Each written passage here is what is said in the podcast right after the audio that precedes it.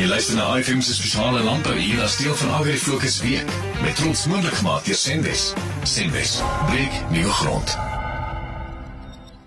Toy Nampo virtueel is hier en begin Woensdag. Groot opgewondenheid. As ons kyk na die program vir Nampo virtueel en ons kyk meer spesifiek na landbou in Mosi konferensiemodules. Wat behels dit? Christelus, ja, ons is opgewonde. Ons is nou soos uh, mense wat uh, 100 meter moet hardloop. Ons is in die blokke. Ons wag nou vir die afsitter. Ja, die nasie in Mosi, Agri in Mosi wat ons gaan doen, gaan ons byvoorbeeld praat oor hoekom inteling en tegnologie heffing op saad, graansaade nodig is. Professor Ferdi Meyer gaan ons daar 'n bietjie lei. Ons gaan praat oor ons graan navorsingsprogramme en ons bevoorreg dat Dr. Marinda Visser ons daar gaan lei. Theo Forster gaan natuurlik soos by die nasie gesprek baie betrokke wees. Hy gaan praat oor winsgewendheid versus die hoogste opbrengs. Ons gaan praat oor hoe ons landbou se marges lyk teen ons internasionale marges. Daar gaan gesprekke wees oor biosekuriteit. So daar gaan gesprekke wees oor hoekom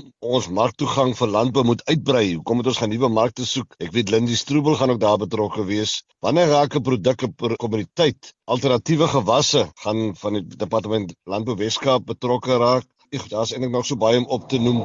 Jy weet, verskillende maatskappye gaan ook op hierdie Agri in Motion program gaan uh, jy weet van die uitstallers video's wys van hulle nuutste tegnologie en wat jy by hulle kan kry. So ons is van 9 uur af tot nou sien tot omtrent 7 uur toe vol met die program.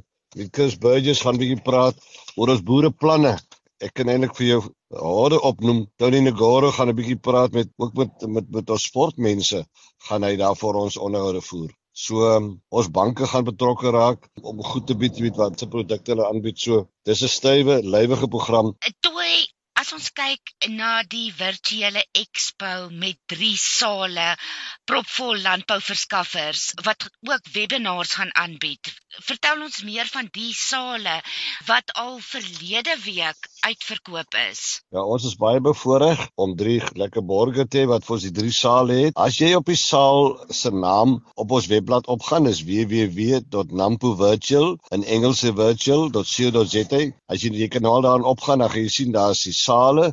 As jy op die saal se naam op daai knoppie druk, dan gaan jy so 'n ligfoto kry van die 30 35 uitstallers binne in die saal. Dan kan jy nou op byvoorbeeld uitstaller X Jy wil nou graag daar 'n leerhandsak koop. Dan tik jy op X, dan gaan jy op X in. Jy kan met die persoon fisies praat wat daar is. Jy kan met hom chat of jy kan hom 'n e-mail stuur. Jy kan besigheid doen. Hy gaan vir jou online kan besigheid doen. Dit kan afgelewer word. So dis 'n lewendige interaksie tussen jou en die uitstaller eh, waarop jy graag wil wees. As jy dan ook op die eh, webblad ingaan, sê jy sien jy het uitstallers, jy het die Agri in Motion program of die Agri Extra program waar die uh, vroue program en optog en nog baie ander goed geselskap gaan wees. So jy kan kies wat met wie, waar en wat jy wil doen op hierdie webblad. Wat van die boerepatente wat jaarliks baie gewild is? O, dit is ons is baie opgewonde. Ons het met ons borgers wat daar betrokke is, het ons gaan video's neem. Hierdie video's word Woensdag en Donderdag gewys en donderdagmiddag het ons 'n beoordelingsspan wat die video's gaan deurweg en ons het ons het nou baie minder gemaak. Ons het net twee afdelings gemaak, 'n groot en 'n klein afdeling en ons het 'n hele klompie video's wat ingeskryf het. Dan gaan ons die video's wys wat die wenners is Vrydagoggend.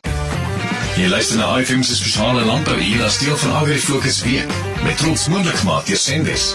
Sendes, breek nuwe grond.